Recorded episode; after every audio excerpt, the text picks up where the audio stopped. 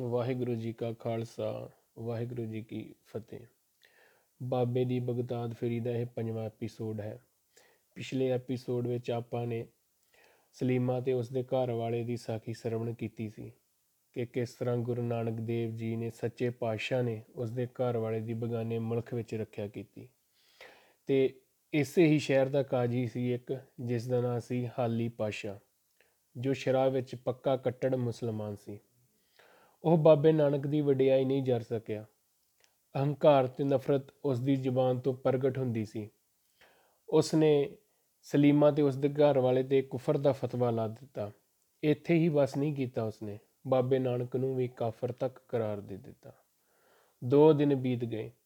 ਤੀਜੇ ਦਿਨ ਜਦ ਕੀਰਤਨ ਤੇ ਇਕੱਠੇ ਹੋਇਆਂ ਨੂੰ ਉਹ ਰਾਤ ਦੇ ਤੀਸਰੇ ਪਹਿਰ ਨਾਨਕ ਨਾਮ ਲੇਵਾ ਯਾਕੂਬ ਨੇ ਖਬਰ ਦਿੱਤੀ ਕਿ ਪਾਸ਼ਾ ਜੀ ਹਾਲੀ ਪਾਸ਼ਾ ਦਾ ਪੇਟ ਦੀ ਬਿਮਾਰੀ ਨਾਲ ਜੂਝ ਰਿਹਾ ਹੈ ਤੇ ਬਿਸਤਰੇ ਤੇ ਤੜਫ ਤੜਫ ਕੇ ਮਰ ਰਿਹਾ ਹੈ। ਇੱਥੇ ਇੱਕ ਗੱਲ ਕਹਿਣਾ ਚਾਹੁੰਦਾ ਹੈ, ਜੋ ਵੀ ਰੱਬ ਤੇ ਉਸ ਦੇ ਪਿਆਰਿਆਂ ਦਾ ਬੁਰਾ ਸੋਚਦਾ ਹੈ ਨਾ ਉਸ ਨੂੰ ਉਸ ਦਾ ਫਲ ਇੱਥੇ ਹੀ ਭੁਗਤਣਾ ਪੈਂਦਾ ਹੈ। ਤਾਂ ਗੁਰੂ ਨਾਨਕ ਦੇਵ ਜੀ ਨੇ ਕਿਹਾ ਕਿ ਚਲੋ ਆਓ ਉਸ ਦਾ ਭਲਾ ਕਰ ਆਈਏ ਤੇ ਨਾਲ ਜਿਹੜੀ ਸੰਗਤ ਸੀ ਖਲੋਤੀ, ਉਹਨਾਂ ਕਿਹਾ ਪਾਤਸ਼ਾਹ ਜੀਓ ਉਹਨੇ ਤਾਂ ਸਾਡੇ ਉੱਤੇ ਫਤਵਾ ਲਾਇਆ, ਨਾਲੇ ਤੁਹਾਨੂੰ ਬੁਰਾ ਭਲਾ ਬੋਲਿਆ। ਆਪਾਂ ਉਸ ਦਾ ਭਲਾ ਕਰਨ ਕਿਉਂ ਜਾਈਏ? ਤਾਂ ਗੁਰੂ ਨਾਨਕ ਦੇਵ ਜੀ ਬੋਲੇ, ਖਲਾਕਾ ਇਨਸਾਨੀ ਯੁਨ, ਭਾਵ ਇਨਸਾਨ ਦਾ ਫਰਜ਼ ਦੁੱਖ ਦੇਣ ਵਾਲੇ ਨੂੰ ਦੁੱਖ ਦੇਣਾ ਨਹੀਂ, ਸਗੋਂ ਰਾਜੀ ਕਰਨਾ ਹੈ। ਕਾਜੀ ਦੇ ਘਰ ਗਏ। ਉਸ ਦੀ ਲੜਕੀ ਆਈ ਪੁੱਛਿਆ, ਕੀ ਕੰਮ ਹੈ? ਤੇ ਤੁਹਾਡਾ ਨਾਮ ਕੀ ਹੈ? ਜਦ ਉਸ ਦੀ ਲੜਕੀ ਨੇ ਗੁਰੂ ਨਾਨਕ ਦੇਵ ਜੀ ਦਾ ਚਿਹਰਾ ਵੇਖਿਆ, ਤਾਂ ਉਹ ਇੰਨੀ ਮੋਹਿਤ ਹੋਈ, ਇੰਨਾ ਨੂਰ ਦੇਖ ਕੇ ਮਸਤ ਹੋ ਗਈ। ਤਾਂ ਉਹਨਾਂ ਨੇ ਪੁੱਛਿਆ, ਕੀ ਕੰਮ ਹੈ? ਉਹ ਕਹਿ, ਉਹਨਾਂ ਨੇ ਕਿਹਾ ਕਿ ਮੇਰਾ ਨਾਮ ਨਾਨਕ ਹੈ ਤੇ ਮੈਂ ਤੇਰੇ ਪਿਤਾ ਨੂੰ ਮਿਲਣ ਆਇਆ ਹੈ। ਉਹ ਪਿਤਾ ਨੂੰ ਦੱਸਣ ਗਈ, ਨਾਨਕ ਨਾਮ ਸੁਣਦੇ ਹੀ ਹਾਲਾ ਪਾਸ਼ੀ ਅੱਗ ਬਬੂਲਾ ਹੋ ਉਠਿਆ ਤੇ ਬੜੇ ਅਯੋਗ ਸ਼ਬਦ ਵਰਤੇ। ਵਾਪਸ ਚਲੇ ਜਾਣ ਲਈ ਕਿਹਾ। ਲੜਕੀ ਬੜੀ ਸੂਝਵਾਨ ਤੇ ਨਿਮਰਤਾ ਵਾਲੀ ਸੀ। ਪੀਰ ਸਾਹਿਬ ਦੇ ਦਰਸ਼ਨ ਕਰਕੇ ਬੜੀ ਪ੍ਰਭਾਵਿਤ ਸੀ। ਕਹਿਣ ਲੱਗੀ, ਪਿਤਾ ਜੀ ਨੇ ਆਪ ਨੂੰ ਚਲੇ ਜਾਣ ਦਾ ਹੁਕਮ ਦਿੱਤਾ ਹੈ। ਦੁਬਾਰਾ ਇਰਸ਼ਾਦ ਕੀਤਾ, ਅਸੀਂ ਮਿਜਾਜ ਪੁਰਸੀ ਲਈ ਆਏ ਹਾਂ। ਜਵਾਬ ਫਿਰ ਵੀ ਨਾ ਵਿੱਚ ਆਇਆ। ਆਖਰ ਆਪ ਨੇ ਕਿਹਾ, ਅਸਾਂ ਕੁਫਰ ਦੀ ਮਾਫੀ ਮੰਗਣੀ ਹੈ। ਤਾਂ ਗੁਰੂ ਸਾਹਿਬ ਨੇ ਆਪਣੇ ਆਪ ਨੂੰ ਨੀਵਾ ਦੱਸਿਆ। ਗੁਰੂ ਸਾਹਿਬ ਨੇ ਕਿਹਾ ਵੀ, ਅਸੀਂ ਉਸ ਕੋਲ ਮਾਫੀ ਮੰਗਣ ਆਏ ਹਾਂ। ਤਾਂ ਕਾਜੀ ਸਮਝਿਆ, ਈਮਾਨ ਵਿੱਚ ਆਏ ਹਨ। ਕਾਜੀ ਨੇ ਸਮਝਿਆ ਕਿ, ਚਲੋ ਇਹਨਾਂ ਨੂੰ ਆਪਣੀ ਗਲਤੀ ਦਾ ਅਹਿਸਾਸ ਹੋ ਗਿਆ। ਤਾਂ ਜਦੋਂ ਲੜਕੀ ਨੂੰ ਪੈਰਾਂ ਵਿੱਚ ਦਸਤਾਰ ਵਿਛਾਉਣ ਲਈ ਕਹਿ ਦਿੱਤਾ ਉਸ ਦੇ ਪਿਤਾ ਨੇ, ਜੋ ਉਸ ਵਿਛਾ ਦਿੱਤੀ ਅਤੇ ਅੰਦਰ ਜਾਣ ਦੀ ਆਗਿਆ ਦੇ ਦਿੱਤੀ।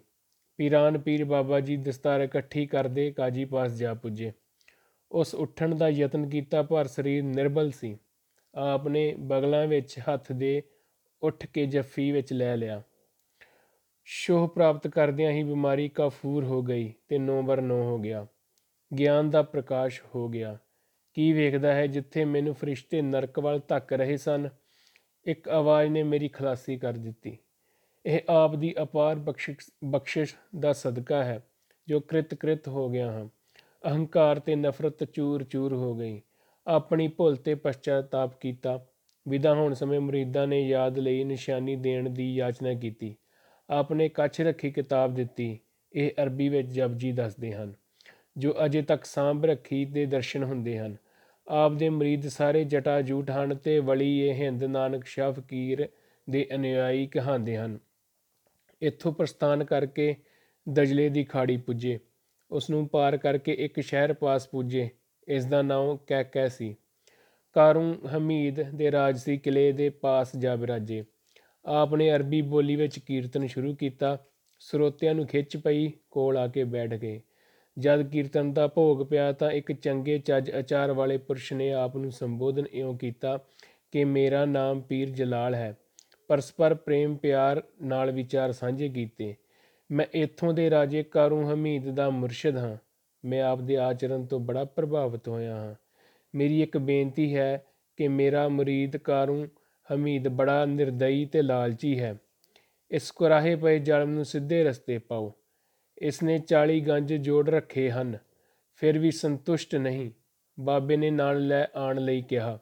ਜਦ ਮੁਰਸ਼ਦ ਨੇ ਬਾਬੇ ਦੇ ਦਰਸ਼ਨ ਕਰਨ ਨੂੰ ਪ੍ਰੇਰਿਆ ਤਾਂ ਦਰਸ਼ਨ ਕਰਨ ਲਈ ਉਤਾਵਲਾ ਹੋ ਗਿਆ। ਦਰਸ਼ਨ ਕਰਕੇ ਕੁਝ ਠੰਡ ਪਈ। ਪੀਰ ਨਾਲ ਆ ਕੇ ਬੈਠ ਗਿਆ। ਬਾਬੇ ਨੇ ਸੁੱਖ ਸੰਧ ਪੁੱਛੀ। ਫਿਰ ਪਾਸੋਂ ਇੱਕ ਸੂਈ ਰਾਜੇ ਦੇ ਹੱਥ ਫੜਾਈ ਤੇ ਬੋਲੇ ਹੇ ਰਾਜਨ, ਇਹ ਸੂਈ ਸਾਡੀ ਇਮਾਨਤ ਰੱਖ ਲਓ।